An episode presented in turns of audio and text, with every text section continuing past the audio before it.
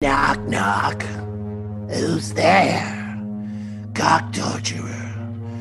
Cock torturer who? Well, the cock torturer, it's coming for all of you.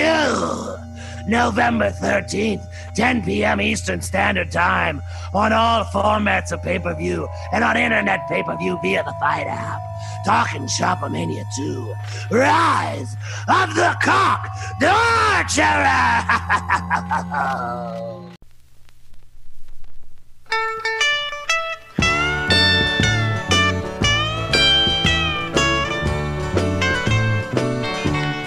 This old smoke-filled bar, something I'm not used to,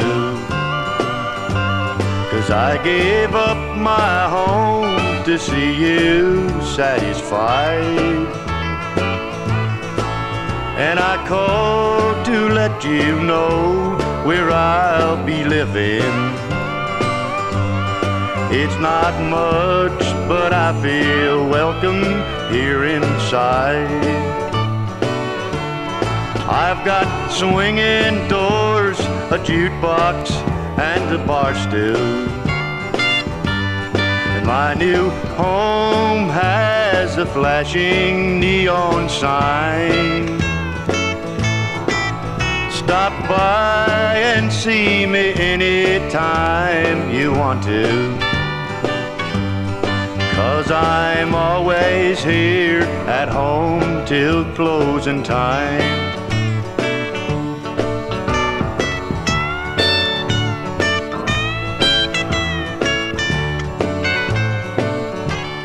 I've got everything I need to drive me crazy,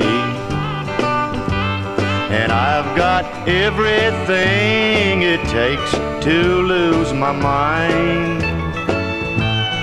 And in here the atmosphere's just right for heartaches. Thanks to you, I'm always here till closing time. I've got swinging doors, a jukebox, and a bar stool. My new home has a flashing neon sign.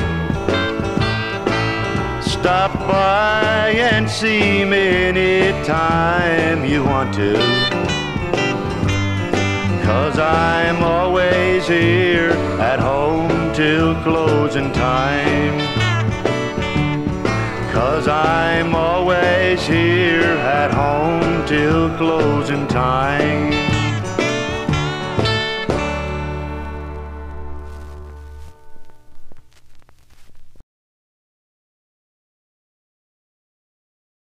Now part of the All Everything Entertainment Podcasting Network. Working Fans Podcast, cool. Yep. All right, here we go. Coming down three, two.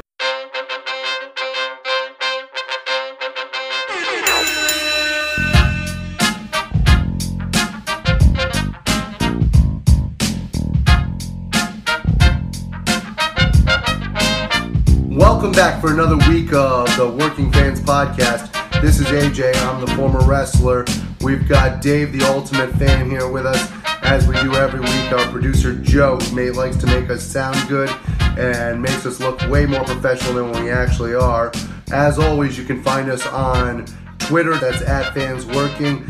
Facebook, Working Fans Pod. We've got email where you can reach out to us, and please contact us to let us know what you think of the podcast and for any ideas that you might have. That's WorkingFansWrestlingPod at gmail dot com. We're on Instagram where you can keep up with us at WorkingFansWrestling underscore pod. And then you can now listen to us on all major platforms, including Anchor dot f m. We're on Google Podcasts, Spotify, Breaker, Overcast, Pocket Casts, Radio Public, Apple Podcasts, and you can actually check us out on YouTube. Now, it's important when you go onto the Apple Podcasts and YouTube, hit that subscribe button, give us a rating, let us know what you think so you can help us out, and we can continue to do what we love and bring you guys in as fans. Guys, I want to take a second to tell you about All Everything Entertainment. They are your home for the latest breaking news and opinions about sports, wrestling, and entertainment. From jock to geek and everyone in between, they will definitely have something for you. As I'm recording this, they have ten live weekly podcasts that can be watched daily on Facebook, YouTube, or all everything entertainment dot com.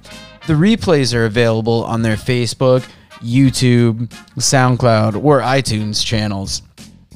Their shows run the gamut as they talk about the N F L, N B A, N H L, football, movies, bi-weekly top ten countdowns, paranormal activity, wrestling, W W E, A E W, N J P W, U F C, Bellator, and so much more. These guys, they're just like you. They're passionate individuals who love a variety of subjects. And that's why they started this company in May of twenty nineteen, to kind of be a one-stop shop for entertainment. On September eleventh, twenty twenty, they made arguably their biggest signing by agreeing to terms with yours truly, the Working Fans Podcast. I was out of work sick, and I was happy to join them as a part of their team. You can find them on SoundCloud, Facebook, Twitter, Instagram, and YouTube by searching All Everything Entertainment, or go to all everything entertainment dot com for their full schedule and a full list of their shows. If you like us, you will one hundred percent like them. Thank you. We want to take a minute to thank our newest sponsor on the show, four eighty-two Designs. That is F O U R, the numbers eighty-two Designs, four eighty-two Designs. You can find them on Facebook by looking up F O U R eighty-two Designs, at F O U R eighty-two Designs on Instagram. And if you want to email them, go to four eighty-two designs at gmail dot com. Pretty soon, we're going to be rolling out some high-quality t-shirts and stickers that were just done by the sponsor. Please check them out for any of your screen printing needs. First off, it's light years better than our first one. Also, it survived the washer and dryer. They look good, and they're good quality. Nice, and those stickers before Paco chewed them up were amazing, and luckily we'll be getting some more in hopefully before we start selling them to fans. But that's F O U R eighty-two Designs. Alright everybody, it's the Working Fan Podcast with the man they call Dave, and today we're going to have a special subject. We're talking about two of the all-time greats, Dusty Rhodes and Ric Flair, and to do that I brought one of my all-time favorite guests, one of my favorite wrestlers from the N W A territory days, Mister George South. Mister Number One, how are you, sir? Man, Dave, I'm doing great, buddy. Thank you so much. Man, if, if, if, the fan, if the fans knew what me and you had to, to rig up to get this to happen. Hey, I'm happy you're here, George. Let's start it off. Dusty Rhodes. What can you tell me about some stories with Dusty? I know you're a big Dusty fan. Oh, big, big Dusty fan. And, you know, it's, it's one thing, you know, as a wrestling fan to, to read about these guys in a magazine and uh, maybe to see them on T V, you know, in the early in their career. But when you actually work for them, when they actually, you know, pay, help pay your bills, it's just a completely different respect, you know, for Dusty. You know, it, it's amazing to me now as I look back, you know, over the years, several people have had like maybe negative things to say about Dusty and the Jim Crockett territory, but But Dave, you know what's funny? When we were all making all that money, mm-hmm. boy, no, nobody had nothing negative to say. Yeah. You know what? And, and what I was able to do is get real close to to Dusty, and he knew. You know what, Dave? He always used to call me and Gary Royal his utility guys. And for years, I didn't know what that meant. But then later, he told me. He said, "Whatever I need to be done, y'all do it." And man, what a great compliment, you know, coming from Dusty. That whatever he needed, and and I learned so much, you know, just being around him, and and it's just amazing. Uh, I don't think I've ever met a more competitive guy.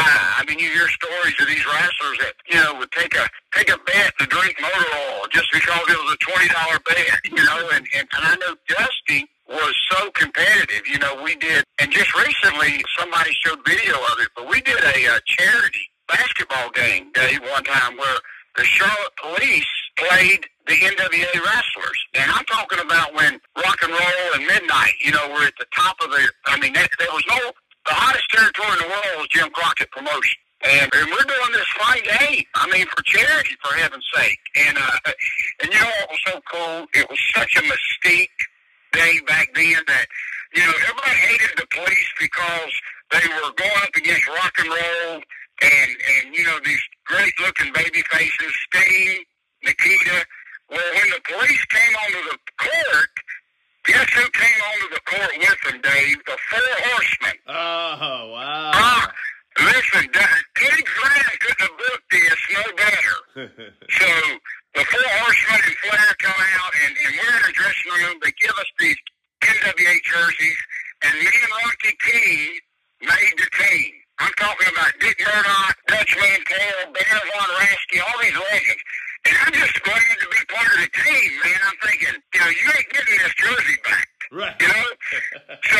So they're introducing us, and we're getting ready to go up to the dressing room. This place, they get five dollar tickets for Jim Crockett's mother, she, she uh, who's passed away, but she, she was big into animals and rescue animals, so it was a charity thing.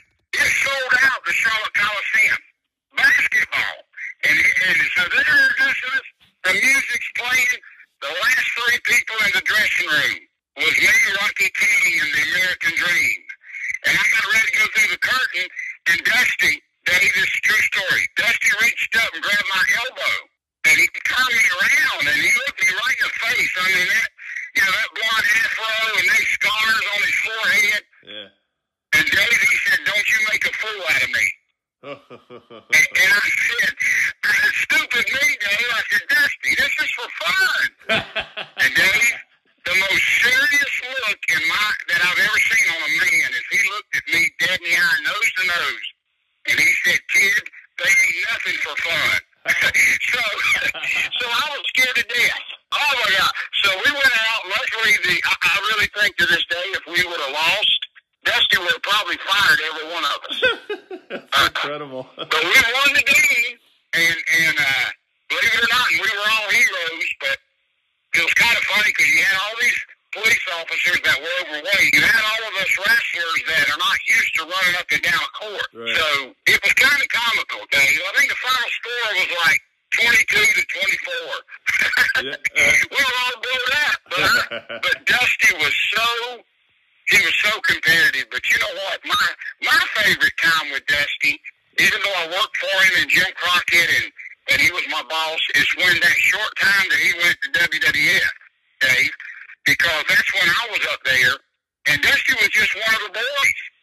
Mm. I mean, he was amazing. I got real close to him up there. I mean, he would dress with us in the dressing room. I, I think he got the last laugh with all the polka dots, Dave, because he actually got it over. Oh, yeah. Yeah, yeah. I mean, people loved him. And I tell you a funny story, he... He called me one time Sunday morning. I just got in from church like at ten a.m. in the morning, and he said, he called me. He said, George, I need you at the Charlotte Coliseum. And I was so excited, Dave. I, I'm serious. I said, Dusty, I'll be right there. And he said, oh, well, you go ahead, but I ain't getting there till eight o'clock tonight. I forget, you know, I, I was so excited. But that's how, I don't know, he, he was my all-time favorite. I, I, I've never seen somebody draw. You know when you depend on each other, Dave, and I know I get excited on here, but there was no contracts. We depended on each other. No, these young wrestlers don't even understand what I'm talking about, but, but we depended on each other to feed each other's families. Right. And seriously, I mean, I, we, I'm not saying there wasn't jealousy and all this crap that's going on now, but, man, I wanted everybody to do good, Dave, because if, if Dusty did good, then I'm going to do good. Right. Professional and, jealousy and of course, is one thing, but at the oh end of the gosh. day, you, all, you guys all had each other's backs. Man, we had to. Yeah. And honestly, we, we, when you hear the old saying, well, we spent more time together than, than our own families, mm-hmm. man, that was, that was true. That was true. And, and, but you know, my favorite Dusty story real quick, yeah. he came up with this idea today that they were going to save money. All right. So, so they were going to get rid of a lot of the underneath guys. But they were going to keep me and Gary Royal, and they were just going to order all of these mask outfits, Dave. Uh, and this was Dusty's ideal.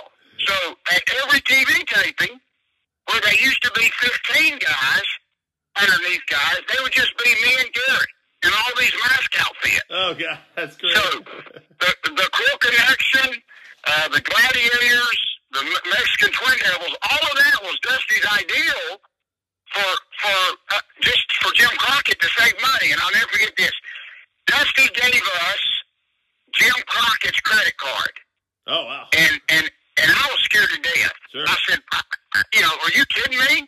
And Dusty told us to call the old uh, K and H Wrestling Wear, where at that time, that's the only place you could get gear.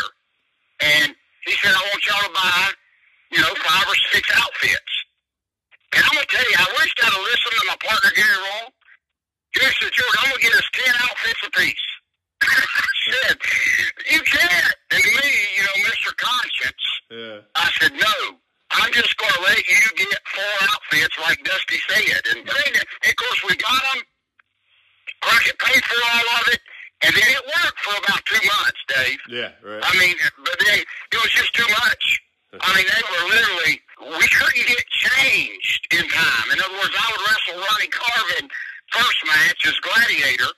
And then I have to run in the back and change into a different gimmick to come out for like the third match. That's awesome. And uh, it was working until we just got so blown up, I said, screw it. I, you know, I'll come out with one boot on and one boot off. And, That's and awesome. so, I, but I still have the outfits. Believe it or not, I still have the outfits. That's awesome. And yeah. of course, the famous Malkies, you know, the Malkies beat us. Right. You remember that? Yes. That was Dusty's big idea. So, and I loved it. We all made good money off of that little short angle on television. Now, what can you tell me about any Ric Flair stories, George? Oh, gosh. You know what? My my favorite, I love Rick. You know what? I, I used to sit in the dressing room, Dave, and I'd watch Rick come in. And he would either go wash his hands or just walk by. And he'd just randomly walk over to guys and say, stand up. Lock up. He'd say, lock up with me. Hmm. And they'd lock up for, you know, good or bad, and he'd walk away. And after about two months of this, he would do it to me a couple times. I finally asked Ronnie Garvin, I said, what the heck is Rick doing? I said, why does he just walk in here and don't say nothing and, and lock just lock up with guys and walk away? And Ronnie said, oh, you don't know? I said, heck no. He said, Rick can tell, and this is so special, Dave. He said, Rick can tell more in two minutes with you Than if, than if he wrestled you. In other words, what I meant is, he just locked up. He knew if you knew what you were doing in that ring by just a lock up, right, Dave? So there's a lot of guys that never got to do any more than that lock up. But you know, I knew he was Ric Flair. I was a big Ric Flair mark too. So the first time, see, the first time I wrestled him, he was N W A champ. But see, on Saturday mornings, Dave, if you can remember in Atlanta, we did those tapings at like nine a.m. in the morning. Mm. So Rick hated to wrestle. Now, he didn't mind doing the interviews, but he always had to catch a plane that afternoon. So he hated to wrestle, okay, and then have to shower and get cleaned up and go jump on a plane when he could just do an interview. But every now and then, Dusty, just to prove to Rick that Dusty's in charge, he would make Rick wrestle. And, and one time Rick was just fed up, and I'm not lying, just as simple as we're talking, he said, well, give me George South. Wow. And I was in the other dressing room. I didn't even know this. And when I got ready to go through the curtain, Rick didn't talk to me. We didn't go over nothing. I was a nervous wreck. Hmm. But he looked right at me before before I went through the curtain, and he said, he said, tonight, or today, you're going to be Ricky Steamboat. Wow. And I'm mad. I just, like, peed my pants, Dave. I mean, you kidding me? Awesome. This is like nine a.m. in the morning. I done drove five hours to Atlanta, you know, and all of a sudden I'm in the ring with N W A champ Ric Flair. And we got out there, Dave, and to show you how classy Ricky is, if you watch that tape now, honestly, if he was a mark, you would have thought I was going to win the N W A World Belt. I mean, he gave me, and we went like fifteen minutes on T V, if you can believe it, but he gave me fourteen minutes of that match. That's wild. And, and you, it's funny because you know what's special about our business? Now, some thirty-something years later, Dave, wrestling fans still come up to me, and they, they remember that match. And, and it's funny because they say, man, I thought you was going to win. You know? I, I tell them, Dave, I thought I was too, you know? But see, Rick, Rick could have went out there and ate me up for fifteen minutes, but he didn't. And and he, that just, well, then it took off. And then he asked for me, like, every week on T V. And it was just simply as I knew my job. I knew, I knew he was Ric Flair, and, and I was going to do everything I could to, you know, to, to make, I mean, to put him over. And um, just amazing stories. You know, one time, Dave, he gave me his robes. You know, at one time he had thirty robes, if you can believe this. thirty robes. He came up to me at T V one time, and he said, George, I'm going to be on Good Morning America next week, but I need Olivia Walker, who was Wrestling two's wife in Atlanta, who made all of Rick's robes. He said, I need you to run my robes down to Atlanta, and she's going to fine-tune them and fix them, and I'm going to take them to Good Morning America. And so I said, man, that's great. So I met him at the airport. Dave, if you can believe this, I put thirty of Rick's robes in my car. Now, looking back, I wish I'd have stole one of them, but I didn't. So I'm driving to Atlanta with thirty of his robes. Each one of them averaged like ten grand a piece. And, buddy, listen, I looked over at my dashboard, and it's all bent in. You know, I'm driving like, you know, nineteen seventy-nine Pinto, if you can remember them. Oh, yeah. You know, them yeah, old yeah. ugly-looking Pintos. So the, so I'm, I'm certainly adding up. Okay, I got like one hundred thousand dollars worth of robes in my back seat, and I'm driving this three hundred dollar Pinto. You know? So by the time I got to Atlanta, I was pretty, I said, wait, son, something ain't right with this. You know, I got more robes in my car. And she fixed them. He went to Good Morning America, and, you know, I didn't get a robe. But I wished I would have. I wish I'd have hung on to him. Yeah, that's awesome, man. I'm gonna. There's so many, Rick. Rick, listen, there'll never be another one. No. I mean, honestly, there'll never be a world champion. See, wrestlers don't even want to wrestle three hundred sixty-five days, Dave, a year. It's funny. I had uh, lunch with Kane about six months ago, and you know what's funny is to go have lunch with Kane, and and this is when. You know, he was still doing some appearances as Kane, but he told me, he said, let's just go somewhere where nobody will recognize me. And, dude, I started laughing, because he's like seven foot tall, right. And his eyebrows are shaved, you know, and he's bald-headed. Right. Yeah, we can try to hide that, but anyway, we were eating lunch, and I was joking. I said, Kane, I said, if I was in charge of wrestling, we'd go back to the days of us wrestling seven days a week. Mm. And he looked over at me with that. You know, scared me dead with that look. He said, George, we don't want to wrestle seven days a week, you know? And that's that's kind of how it is. I mean, with the contracts and stuff. But, man, he, I'm just telling you, I, I, I, he, he paid a lot of a lot of bills for me. He helped, they all, they helped, you know, when Animal just passed away, Dave, you know, I had just told him a few days earlier, I just thanked him. Because I'm, I'm serious, and it sounds corny, but all those years, My, all my kids are grown now, mm-hmm. but they, they all those legends helped me raise my family, Dave. Yeah. Because they drew money, and I was on the card, and I was able to go pay my bills. What? And I ne- I'll never forget that. What, never. What about the Road Warriors? Any great stories of working with the Road Warriors? Oh, they, you know what? You, you'll love this. I see. I knew them when they weren't even together. I knew Animal in Atlanta. And Ole Anderson just saw him and thought, holy cow, what is this? You know? And he came out and cut off blue jeans. And, and, and, and I, if I'm not mistaken, they actually, they just called him the Road Warrior by himself. And they brought Hawk in later. But I'm going to tell you, I've never, you know, years years after all of our, uh, yeah, I, let me tell you this real quick. I'll get, I'll get carried yeah, away. Yeah, the scariest thing in wrestling, Dave, is standing in the ring and you hear, you know, or what was it, Iron Maiden or whatever, yeah, Iron yeah. Man. Iron Man, yeah. You know, and, and you see Animal and Hawk running to the ring after you. And, uh, and sometimes Hawk would forget to take his spikes off.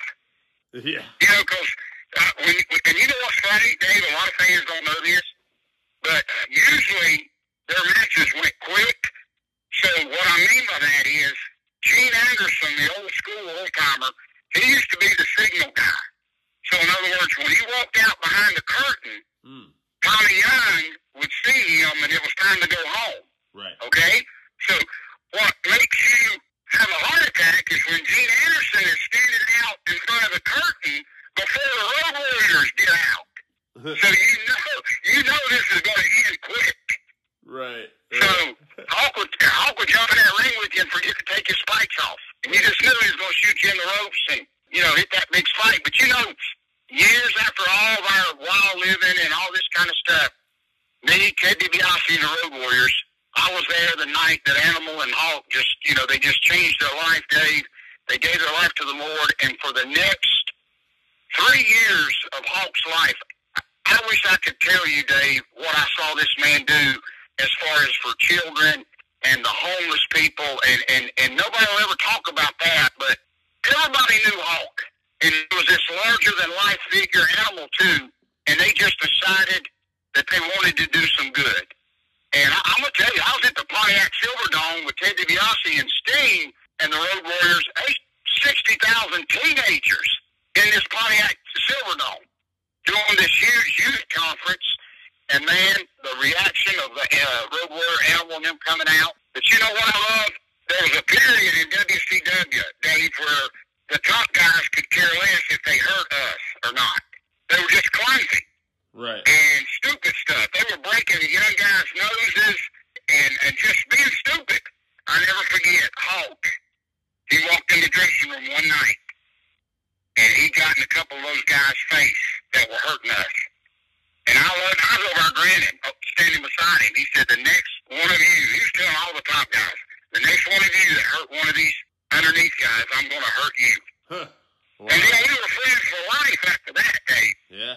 But no, it's just, it's so sad because Animal, I just, there's one thing, a quick story about this, not to be sad, but just tell you how special Animal is. Sure. Every year, my oldest son, George Junior, who's like thirty-five, Animal and Hawk would always wish him happy birthday.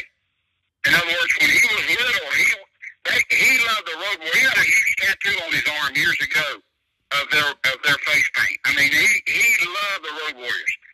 Well, I know this sounds goofy and people think I'm making this up, but my son's birthday was the day after Animal died. Oh, wow. So that morning, Dave, I was texting Animal. Just, to, just wanted me to remind him to, to call my son and wish him happy birthday. And Dave, I'm up, buddy.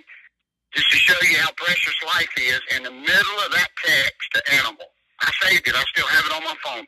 Uh, one of my buddies texted me and said, have you heard about Animal passing away?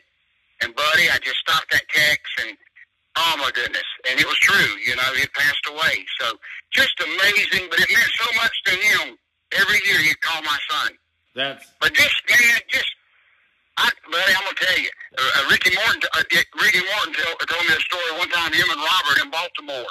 They they love to shoot pool, and they're real good at pool. Well, back in the day, they would, you know, Ricky and Robert would go in a pool hall, and they, you know, they would just go in and they'd work everybody in there. You know how it is. They'd act like they couldn't shoot pool and then get everybody to play the game, and then Ricky and Robert take all your money. Right. Well, Ricky, Ricky said one time in Baltimore, they were doing it, said him and Robert were making all kind of money, and all of a sudden, the whole bar, the whole pool hall realized what they were doing.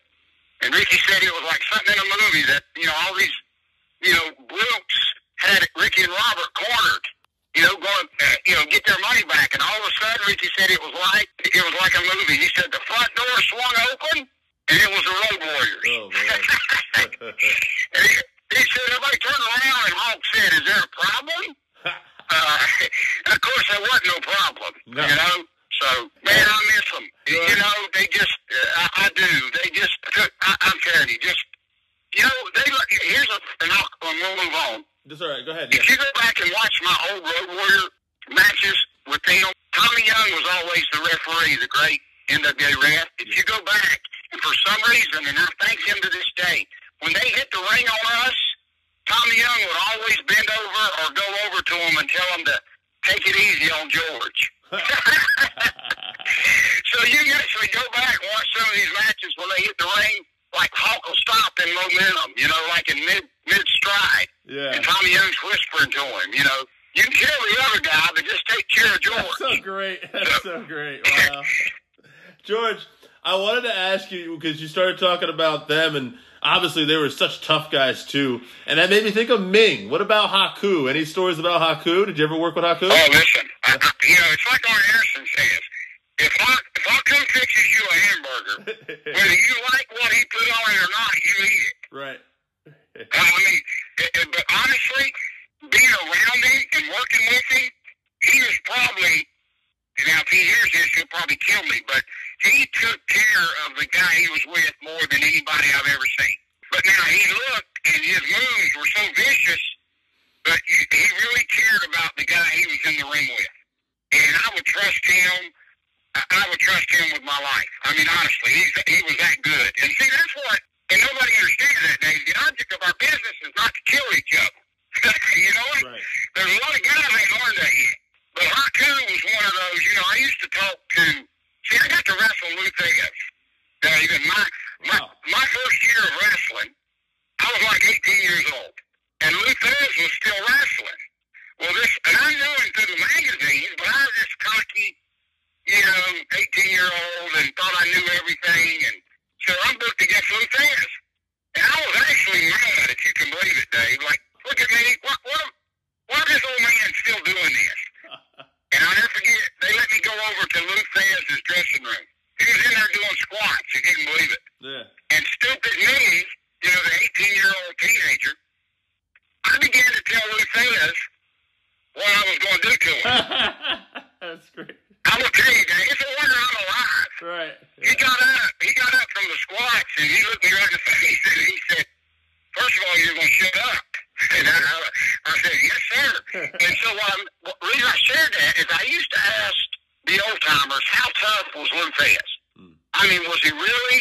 Now, when I worked with him, he, you could feel him. I mean, he was older, but, man, you knew he could tie you in a knot. But, but I used to ask Nelson Royal and, and Ole Anderson, and, and you know what was funny, Dave? They would all say, well, we don't know if he was tough or not. We was always afraid to find out. Right.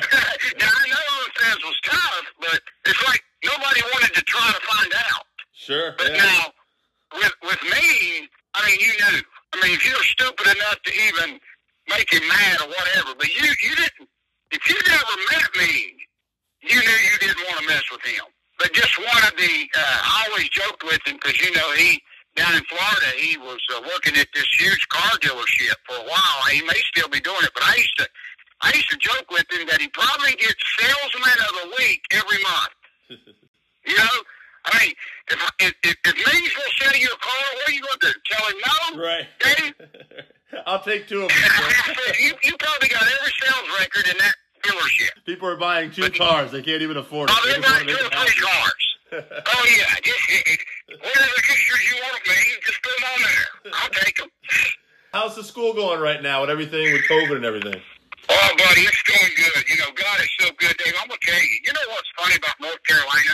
Mm. It is the stupidest people in charge. In other words, listen to this, Dave. We, we just, we just, we were two point five, if you can believe it. No, what that means is we're not open yet officially. We're two point five. Well, this, two weeks ago, the big announcement's coming, and we're thinking that gyms and restaurants and stuff's going to open like everywhere else.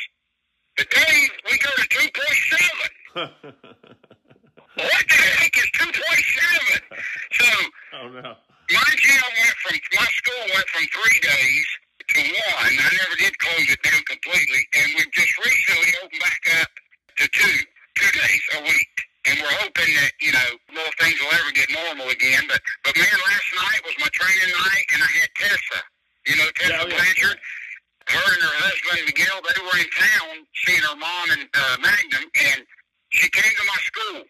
And they played with for about three hours. I mean, she, people think I say this because I trained her, but I have never in my life met somebody that works as hard as she does.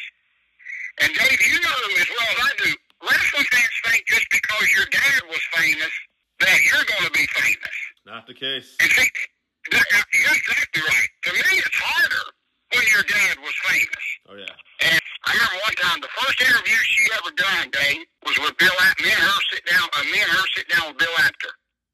And his first question was, how's your dad doing? Right. And I stopped the interview, Dave. I said, no, no, listen, this is about Tessa.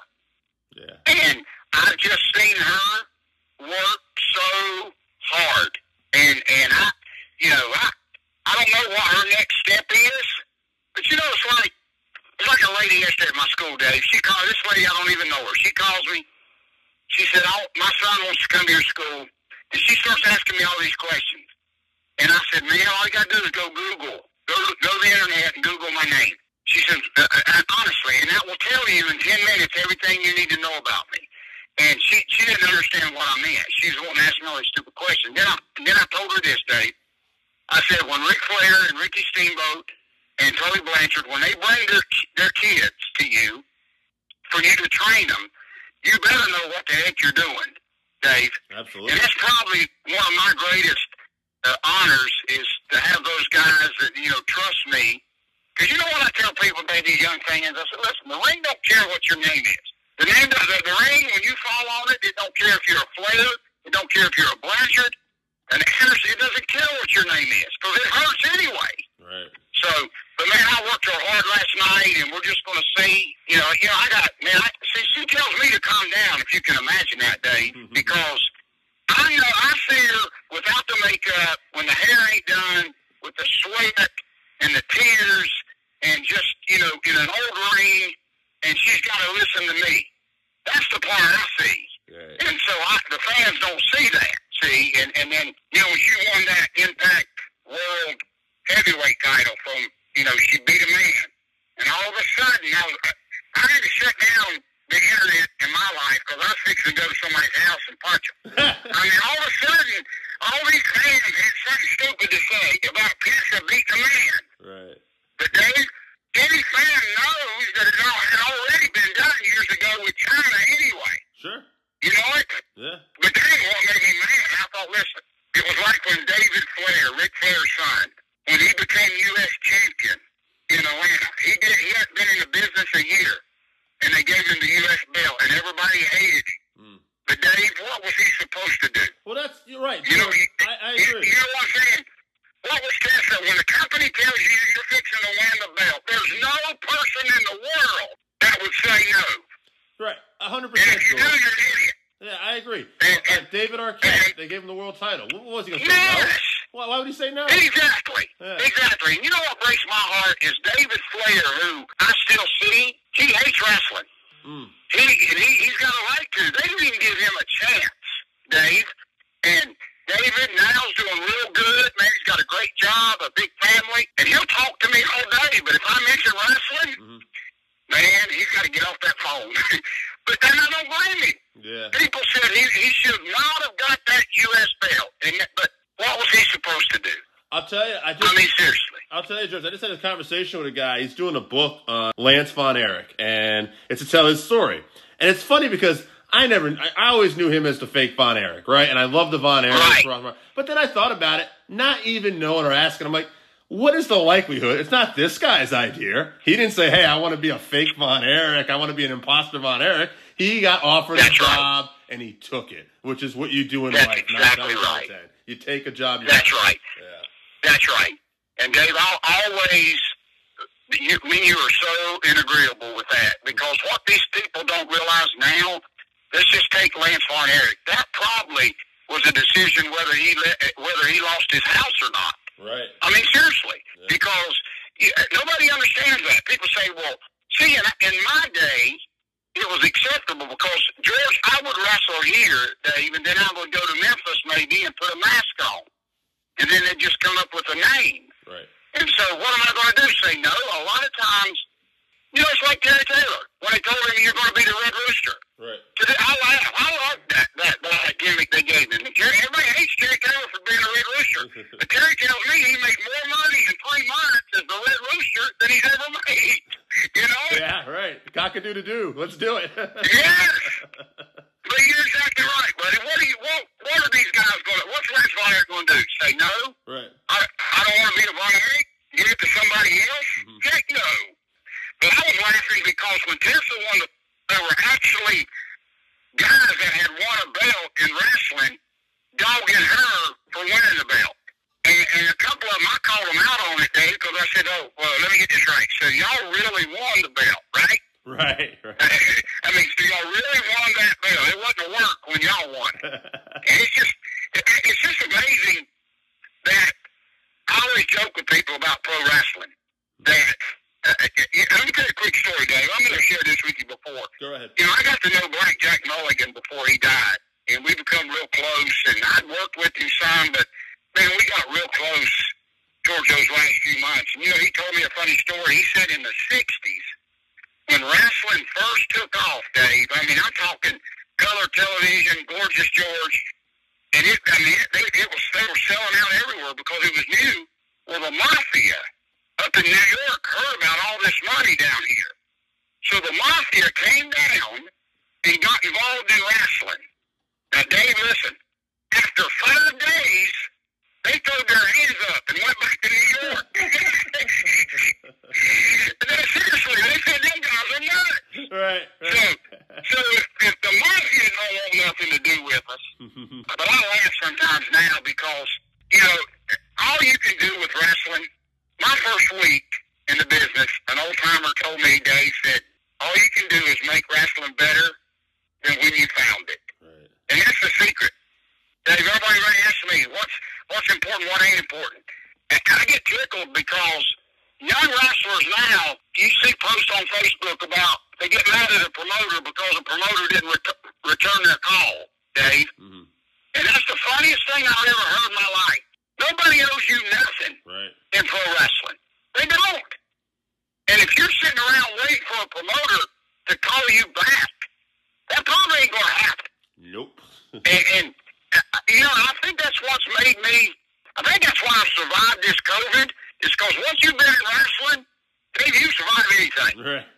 You know, I mean, I, I survived, I survived the Ultimate Warrior. What yeah. the heck's COVID going to give me?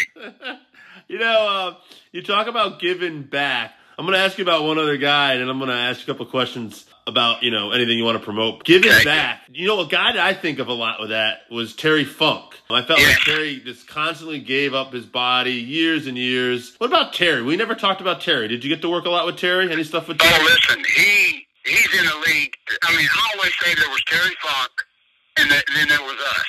Right, right. There's a picture, Dave, I just on my Facebook. Tessa Blanchard came to my school last night, and she's wearing a pair of Kenny Llamas, which I always call them Terry Funk boots. Mm. Those cowboy tennis shoes he always wore. Now, I've got several pair of them. My, to me, if I was training you, Dave, the greatest respect I can give you is when I give you a pair of them boots. To me, it's everything that Terry Funk stood for. He fought for the underneath guys. He fought for the top guys. He gave his body to all of this. So Tessa's got a pair of them on in that picture with me.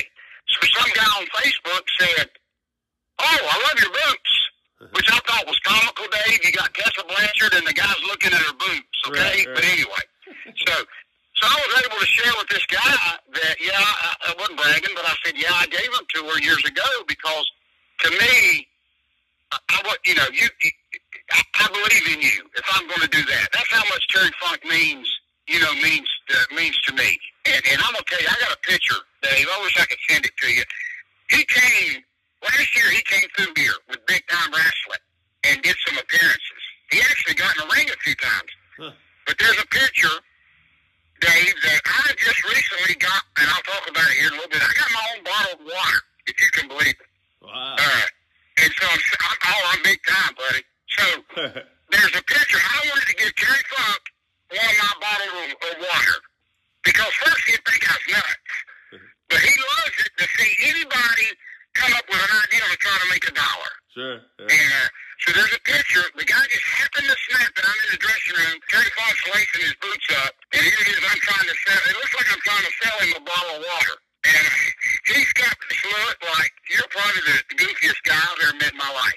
But no, but he, but he took a bottle of water, so I'm very happy about that. But just, but there's, a, he's in a league by himself. And you know, he was one, no matter who he worked with, he gave them probably seventy-five percent of the match, yeah. Dave.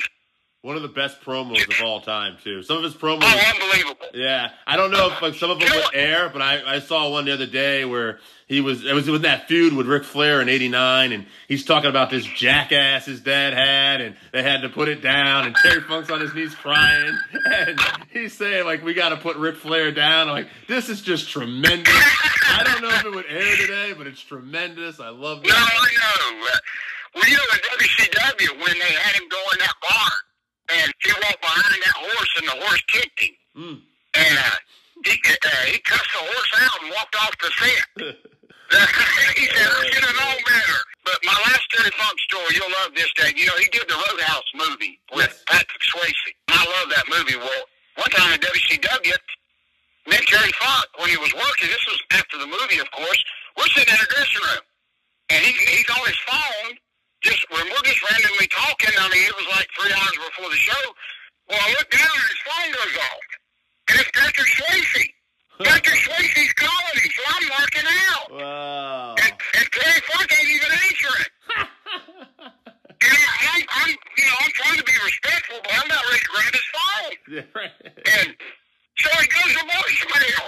And, and he just, he's, I mean, he just, he, I said, when it was done, I said, Terry, I said, I don't, it ain't none of my business, but was that the Patrick Swayze? And Terry said, oh, yeah, he's always calling me.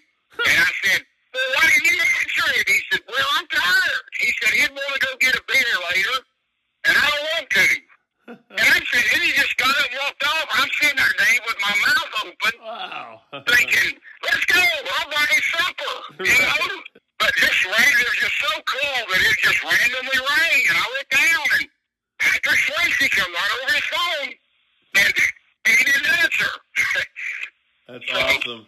George, is no, such a... I, You're such a passionate guy. I love it. You, what do you want to promote today? What do you got going on? I know you got your book. Oh, but I got a little everything. You know, of course, my book. Yeah. You know, I'm so proud. You know, it's been out probably nine or ten years. You know, Dad, you don't work, you wrestle. That's that's my life story. Uh, my good friend Mark James up in Tennessee. Uh, he did uh, uh, Bill Dundee's and Dutch Mantel's book, and such a great guy. And and you know, Dave, when you give somebody your whole life story, there's a lot of trust. And the one thing that I'm so proud of is I didn't want Mark James to change any of the words. I wanted it to be like me and you're talking, Dave. Right. And and that's been such a great compliment over the years. People that have bought it, they come back and they tell me that, uh, you know, man, I just, when I read it, I felt like we were just sitting around talking. So that, of course, they can go to my website, you know, george south dot com. And, man, I'm so proud of that book. This, this coming Saturday, me and Ricky Steamboat are going to be at one of these toy and comic book conventions. And, man, I love them. It's just close to home here. And, man, I just love going to meet and, and you know, just still meeting fans. And, and, and so I had my book there. Of course, I got my own bottled water. Yes. That's a quick story. When I come up with this idea, you know, I, always, I got twin daughters that are like twenty-two years old. And, and they don't care that I'm a pro wrestler. So they'll call me an idiot in a minute. Let me tell you, Dave. So, so I come up with this idea. I said, I'm going to get my own water that people can drink. And I, and I say that, Dave, because people actually ask me, can they drink it when they buy it? uh, I said, well, yeah, you can, you know. But anyway, so I come up with this idea. Well, a guy on the internet, Dave, I don't even know these people. He, he comes and says, this is the stupidest idea that George South has ever come up with. And, Dave, he should have never said that. Because that put me on a mission. Right. And I, I tell you, you know what I did? I kept his name. And Dave, when I sold my one thousandth bottle of water, I dedicated it to that idiot. That's awesome. I got right over here. And I said, this, this is dedicated to this one guy. And you know what? My daughters hate that guy because they... They even wrote in and said, listen, if you would have just shut up, my dad would have just forgot about this and went on to something else. But he just had to say, you know, that it was a stupid idea. Sometimes so spite can be a hell of a motivator, huh? Oh, I'm telling you. I, I, that guy, I, I would have never done it. Honestly, I would have come up with some other goofy idea. But, uh, man, funny. When he said it was stupid, I said, I'll show you. And you know what's funny? Listen to this, Dave. I started it. Now, Rock and Roll Express have their own water. Ricky and Robert, I'm sorry, uh, uh, Animal, bless his heart, so he had his own water. Wow. Teddy Long has his own water now. So, well, it's funny. You, when we're at these conventions together, Dave, you, you, you come in, you walk down one aisle, and it looks like a concession stand. Right, I bet. I mean, you got all these tough wrestlers selling their water. Sure. But, but, but Dave, when I got my first bottle, real quick, you'll love this. I, me and Ricky Steamboat was going to be at a comic convention. And I love Ricky Steamboat. He's just, man, he's he's perfect to me. But anyway, I wanted to show him my water. So I sit behind my back, and I go up to Ricky the Dragon Steamboat. And I said, Ricky, I got to show you something. I said, now, if you break my heart, and if you tell me this is stupid, I'll never I'll never sell another one. And, I mean, I, I'm being stupid. So anyway, I showed it to him, and Dave, he worked out like crazy. Ah, that's awesome. And, and you know what he told me? He said, George, wait a minute now. He said, I'm not marking out because of your own water. He said, I'm marking out because you're actually selling it here beside the concession stand of the Civic Center that's selling their own water. Right, right. That's right. And I never got caught, you know? That's awesome. So anyway, yeah, my water, my book, I just came out, you know, went down and done the N W A. I don't know if you got a chance to see it a couple months ago, but yeah. well, well before COVID, I went down and did the N W A tapings. Yeah, was and man, you're talking about going back in time. Mm-hmm. I really, you, that was as close to a center stage taping. But you know the one thing I didn't like, Dave? Yeah. I did not know during the match. This is why I hate wrestling fans nowadays. While me and Colby Carino was wrestling, fans could sit home on their computers and comment on the match. Right, Dave. right, right. Now listen, when one of my students showed me that, I mean, I was like, I, I, I, I was like I got a smartphone and didn't know how to use it. Hmm. My, my, my issue is you can't let people comment and not let me rebuttal. Right. You know what, Dave? So, so, yeah, you talk about my match, but you gotta put me on a laptop and let me talk about you talking about my match. Right. That's but, awesome. You know, here's how here's how goofy I am. The guy that owns the, owns the N W A, the the Smashing Pumpkins guy. Oh yeah, yeah. Uh, yeah uh, Billy Corgan. Yeah, Billy Corgan. Yep. He is, you don't believe this, Dave, he's such, I never met the guy. I, I never listened to Smashing Pumpkins. I don't even, I didn't even know it. Yeah. So I'm there at T V and this guy comes up to me and he starts talking about my matches with Ric Flair. And honestly, Dave, I'm not lying, I didn't know who it was. I mean, I thought it was like just this fan or a production guy that loves me. So we're just sitting here putting Rick over and the Midnight Rock and Roll feud and And Ricky Morton comes over and pulls me to the side. He said, you don't know who that is, do you? I said, man, I don't know. I just know he loves me and Ric Flair. And Ricky said, that's like the guy. I said, oh, my gosh. Oh, my gosh. And I turned around at Billy Corgan. He had a big old smile on his face, you know? But I didn't even know. And, man, I, love, I hope they get back in production. Yeah, uh, me too. Good product. Because I loved it. Yeah. You know what I loved about that day? Everybody's asked me since then, what did you like about the N W A? That you did that that W W E and W C W and others could probably learn from. You know, the minute I arrived in N W A, they nobody, nobody told me what to say mm-hmm. on my interview. Nobody told me what to do in my match. And I, to me, forget money. I know we got to make money, but to me, that's still the greatest compliment in the world that they trusted me enough. So when I went out there, so you gotta feel it, Dave. When I do an interview, you know what I'm saying? I got to, I got to feel what I'm doing. And, and so anyway, all that was just done as it came to me. Mm. And I'd go back in a heartbeat. I loved every minute of it. Yeah, there's something very uh, authentic, very real about right. N W A. Right. It comes off very, it's just not generic or anything. I don't know. It's like you can tell everybody has these promos that are not too far. Like Tim Storm, he comes off like that's yeah. who he is. You know? Yes. Yeah. And see, that's why I don't care what the fans say now. You know what Ole Anderson used to call it, Dave? Ole, he had such a good illustration. He said that in our day, and I know people get tired of me saying in our day, but in our day, we took a blank canvas, Dave, and we painted. Seriously, that's what we did. Every wrestler painted a different picture. Nowadays, Ole used to say, it's a canvas with paint by numbers. Right. You know, the canvas has numbers on it telling you where to paint. And and I, I just, I don't know, I'm so thankful I broke in when I did and got the track. See, we didn't even fly anywhere, Dave. You know, I think I've shared this with you. We, yeah. I learned so much in the back seat of Wahoo McDaniel's car with my mouth shut. Because Hillman, Hillman, Ronnie Garvin, or Hillman, so, you know, Ivan, they would talk over finish. I mean, that's where you learned angles and stuff.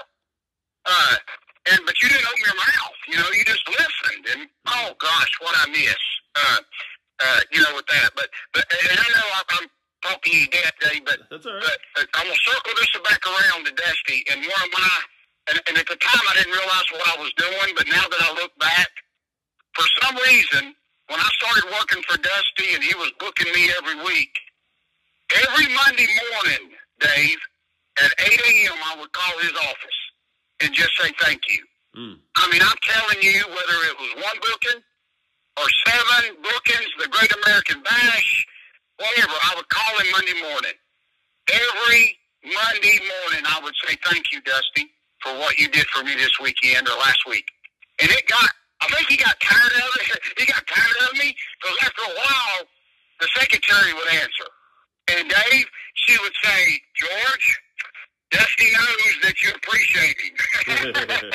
She wouldn't even put my calls through. That's funny. So, but, but, you know, now that Dusty's gone, I'm so thankful that I took, you know, you know, Dave, how much it means to me that I took a few moments just to tell Dusty thank you. Oh, right. Absolutely. And, and you know, that, that, that now that they're gone, but I tell you, this sums up Dusty in my life. My oldest son, his first time, he took a booking in Philadelphia, George Junior They flew him up there. He thought he was, man, he thought he was Ric Flair. Well, him and Dusty's on the same plane. Wow. For some reason, he knew Dusty, Dusty knew my son. Well, the plane lands. Now, Dusty's the one that tells me this after it happened. The plane lands, and my son has never had to go get in a, a, a motel or a taxi. He's never had to do any of that. This is his first time on the road.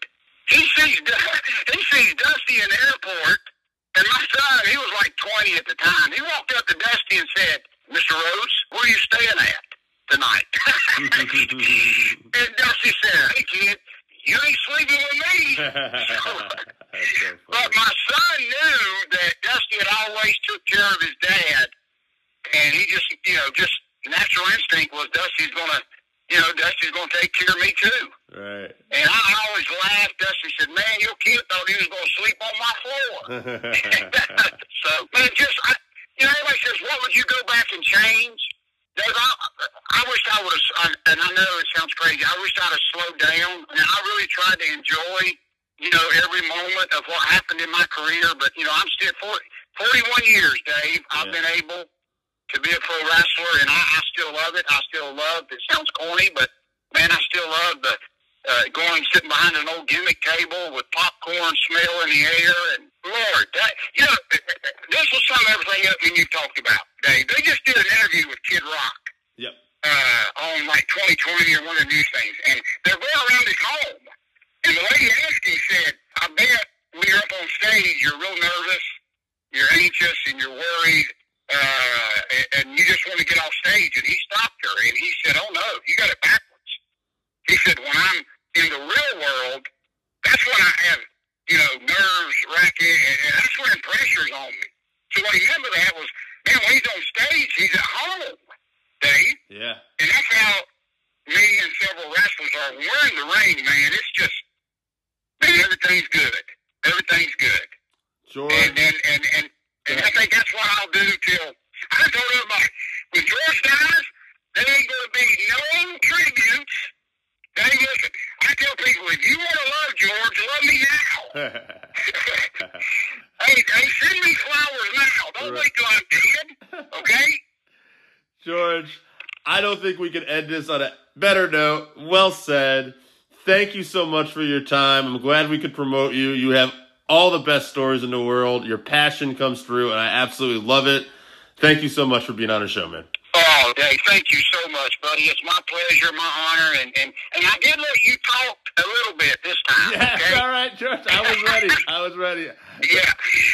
Well, listen, thank you for everything and letting me plug my stuff and just talking about, you know, that just, it really was a very, very special time. You know, I told my class last night, Dave, as, as we closed, is, for years, wrestling fans wanted to find out what was behind the curtain. And now that they found out, they realized that they were better off before they found out what was behind the curtain. one thousand percent. Ain't that something? Mm-hmm. And you know, I, I tell people, I got a buddy that loves magicians. Yeah. Magic. And he's been trying for three years to tell me how they do their tricks, and I keep hanging up on him. You know? Yeah, right. it. Because you goofball. I don't want to know how y'all pull a rabbit out of your hair. Yeah. Are you kidding? Because once no. you find out what happens, it's almost like you have to find different reasons to love it still. Um, yeah. Right, because, like, yeah. I remember, you know, like, I've during, like, the empty matches on Raw when it had no fans whatsoever, and there's no storyline to it. It's not like you're building up to an empty arena match like Funk and Lawler. It's just, you know, empty, right. empty. And I thought to myself, I could watch U F C, and I'd watch that, and I'd be more interested because I'm, I'm really invested in the outcome. Whereas now... That's right. Now I'm invested in more of the show. Whereas a kid, that's right. and I didn't know better, well, I wanted to see Ricky Steamboat beat that no-good Ric Flair. I, you know, that's that was right. everything to me back then. But amen. Yeah. That, buddy, don't ever change that. Dave, I tell people, see, when I first started, I was trying to figure out this business. And I remember Ole Anderson told me, he said, go home and start watching old cowboy and Indian movies, old westerns. I said, what are you talking about? I want to be the greatest wrestler in the world. I don't want to watch movies. He said, go home, watch an old Western movie. And I'm going to tell you, if you do that now, that is the whole concept of our wrestling. You got the bad guy, and you got the good guy, Dave, and the good guy always wins. Absolutely. That's all wrestling is. Absolutely. I'm telling you, you should, I tell these fans, stop trying to figure out and just eat your popcorn. Right. Just enjoy the show. And if you don't like it, watch something else. Watch something else if you don't like it. Either enjoy it, you know. And, exactly. Yeah, I, listen, there's a lot of shows out there uh, now. There's more content than ever, which I don't think is the best thing because I think there's oversaturation. But when right. I do watch stuff, there's a lot of times I'm not going to enjoy everything as a fan. But that doesn't mean I hate right. the whole show. I find things that I enjoy. And, Me too. Um, Me too. Yeah. Yeah. Oh, well, see, so- it's like Ric Flair, Dave, and then I'll let you go. It's like yeah. I tell people all the time, everybody's saying Ric's old and he needs to retire. And, and I get so mad because, see, Ric is my last connection to the way wrestling used to be. He really is. And, and he still can come out and do a promo better than ninety-five percent of the people in wrestling. And, and Dave, I tell people, that's because it's in his heart. You can't, I can teach you a few wrestling moves, but if it ain't in your heart, seriously, see, what Ric has, you can't teach. And he just loves pro wrestling. But you know, I tell fans, if you got to go to college and get a diploma before you can understand wrestling, somebody's got it wrong. Damn right. Seriously, I, I just want to sit there, you know, buy some overpriced gimmicks yes. and watch the good guy beat the bad guy. That's, right. That's all I want. Keep and it simple. Go like Bobby Heenan yes. used to say, keep it simple for the humanoid. Amen. Amen. Well, Dave, thank you, buddy. Man, I, I'll talk to you for another two hours if you don't let me go. Uh, it's all right, George. We'll get you back on. Have a great yes, day, sir. man. Thank yeah, you. Have a wonderful day. Thank you, my friend. Bye, George. Bye-bye. I got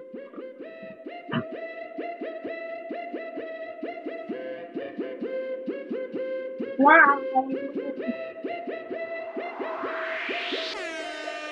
Fans, welcome back for another week of the five three one, where we take your top five list on a particular subject, vote it down to a top three, and debate that top three down to a number one spot. And this week we are doing a list that I'm surprised we haven't done yet, Dave, and that is the top five mm. valets. I have a feeling just like top five with, valets, baby. Just like with another list that we're recording today, top five families, that we're going to see a few mm. names that are going to pop up on most. And I'm going to start off with Chris Zauha here. He's got Precious, Baby Doll, Sunshine, Missy, and I think he's trying to get on A J's good side. He's got Miss Linda. Miss Linda. That's like, actually, that doesn't compete with me because I've seen everybody's list, and I had a couple people on there. I didn't even, like, I didn't look anything up. I just put them down. I was so proud of myself. I was like, oh, I got these. And he fucking hit all of them.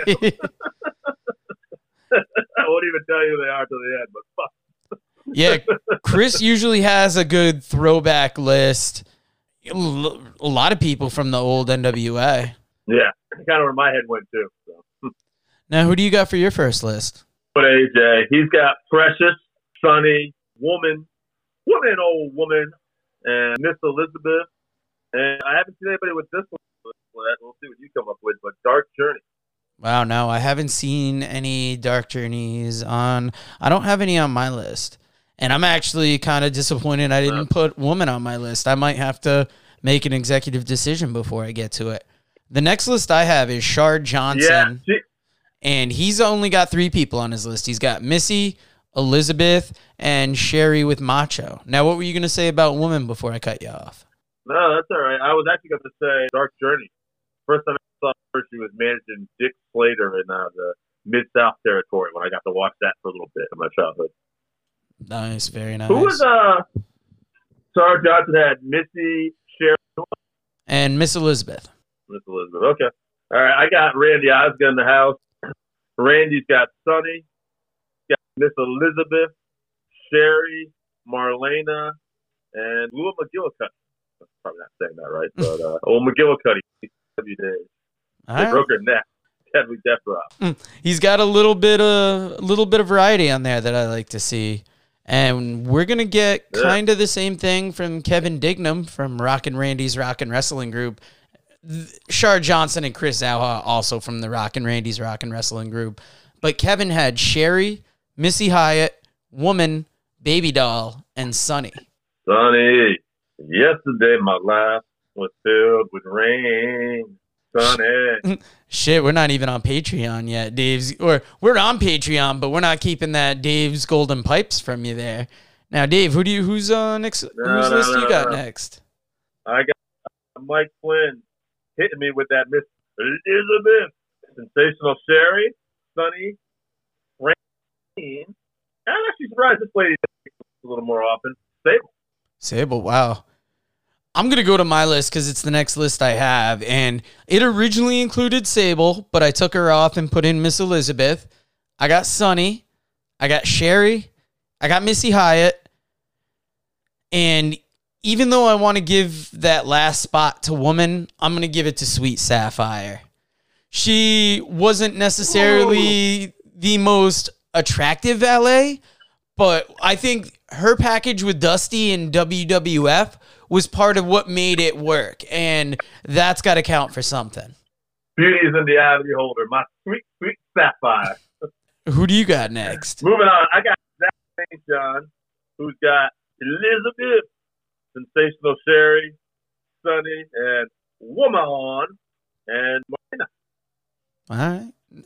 Second time Marlena's packed up. I'll just keep going here. Yep. I got Scott from Ballantown. He's got Sherry, Elizabeth, Luna Vachon, Woman, and Sonny. Wow. Luna, another interesting pick, but somebody who definitely deserves to be on there. During a time when most valets looked one way, she looked decidedly a different way and got successful with that.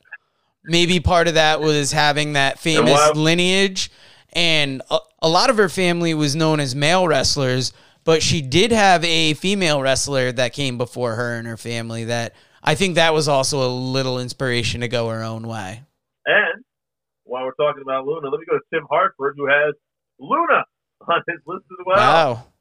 Um, then we got, this is where we get a little bit. He had Corey Wilson and Melina. Nobody had those two. And he also had da-da-da, Sherry. And this one, Miss Elizabeth. Yeah, like I said, it's there's going to be a lot of every fucking list, by the way, to keep track. There's going to be a lot of the same names are going to pop up, but there's also going to be those outliers. You're going to get your Tori Wilsons, your Melinas, your Lunas. Yep. I'm going to main event this bad boy. I got Elizabeth, Sherry. Oh, I got Sherry. I thought I'd be a little different. Still Zalta came along. I got Missy Hyatt, Baby Doll, Sunshine. And I do this wild because these girls aren't really known as valets. Technically, they started off as valets. Trish Stratus and Lita. Okay, not too bad. Not too bad. You got to get that variety in there. Yeah. So Trish was in T N A with uh, Albert and Tess, and Lita uh, started actually before the Hardys. She was part of an uh, act with uh, Estee Del Rio. Now, you said you calculated the votes earlier. Who do you have kind of leading this round? Yes. Uh, it's not even uh, close. Miss Elizabeth. Um, yeah, she might be the runaway winner. It gets a little closer, but it's a little closer because I might have missed a few, some of your votes, your newer votes. but it's down to Sonny and Cher. Sonny and who? Cher. Sensational Cher. Okay, I thought you said Sonny and Cher, and I'm like, I want him to repeat that on air. Well, Sonny and Sherry, I'm going to go with, God, you know, that's a tough one. Uh, overall, Sherry's the more complete performer. That's not really close, but present. And Sonny definitely had quite the following in that uh, mid to early nineties there. That uh, I mean, Sonny might have had the biggest following, honestly, at one point. Sherry was the overall better performer. So, I mean, she should probably go on, right? Then, yeah. I mean, Sonny was... Sonny was attractive, and I think she got over in her time. But if you look at Sherry, she just did so much more, and I think she added more to a program, in my opinion. Yeah, no, well, I think Sonny's clearly the better all-around performer. That being said, to me, this winner is pretty clear. I think it's Miss Elizabeth. She finds the role of the valet, and she didn't really have to say a lot to do it. She is the definition of the word present. She personified class, and she just looked different than anyone else doing this. And she's the original, in my opinion, and she got over. I still remember her to this day. Clearly is why she made everybody's list. All right, so we're just going to get, we're giving Miss Elizabeth the top spot then? Everybody else can get fucked. Well, guys, you know what the music means. It These lists don't happen that often this way when we get to the top three, and there's almost no need to debate the top three because there is a clear number one. And even though Sherry had a ton of talent, like you said, Elizabeth got over without having to really say much. She was just a that very good damsel in distress a lot of times for Macho to go fucking psycho over. Oh, yeah. And like... Dangle, WrestleMania eight where... Flair posted pictures that promised he was going to bring the big centerfold out of Liz, and superimposed pictures of Liz and Savage to kick his ass. Yeah, I found a, a couple of those promos when I was digging through for my sound bites for the Dusty Flair segment that we did, and I'll, I will always remember that angle, and that is why she's going to be number one. So, guys, thank you for joining us for another week of the five three one, and we will talk to you later. All right, so that wraps us up for this week. Thank you again for listening to the Working Fans Podcast. So as always, you can find us on Twitter at FansWorking. Our Facebook page is Working Fans Wrestling Pod. We have email where you can reach out to us and let us know what you think also. That's WorkingFansWrestlingPod at gmail dot com. Follow us on Instagram, WorkingFansWrestling underscore pod. And then as always, please, Please continue to listen to us on Anchor dot f m, Google Podcasts, Spotify, Breaker, Overcast, Pocket Casts, Radio Public, all your major platforms. If you're following us on Apple Podcasts, which we are also on now, and YouTube, please make sure you subscribe and give us a five star rating. It helps us bring you these podcasts where we get to talk to you and talk with you every week.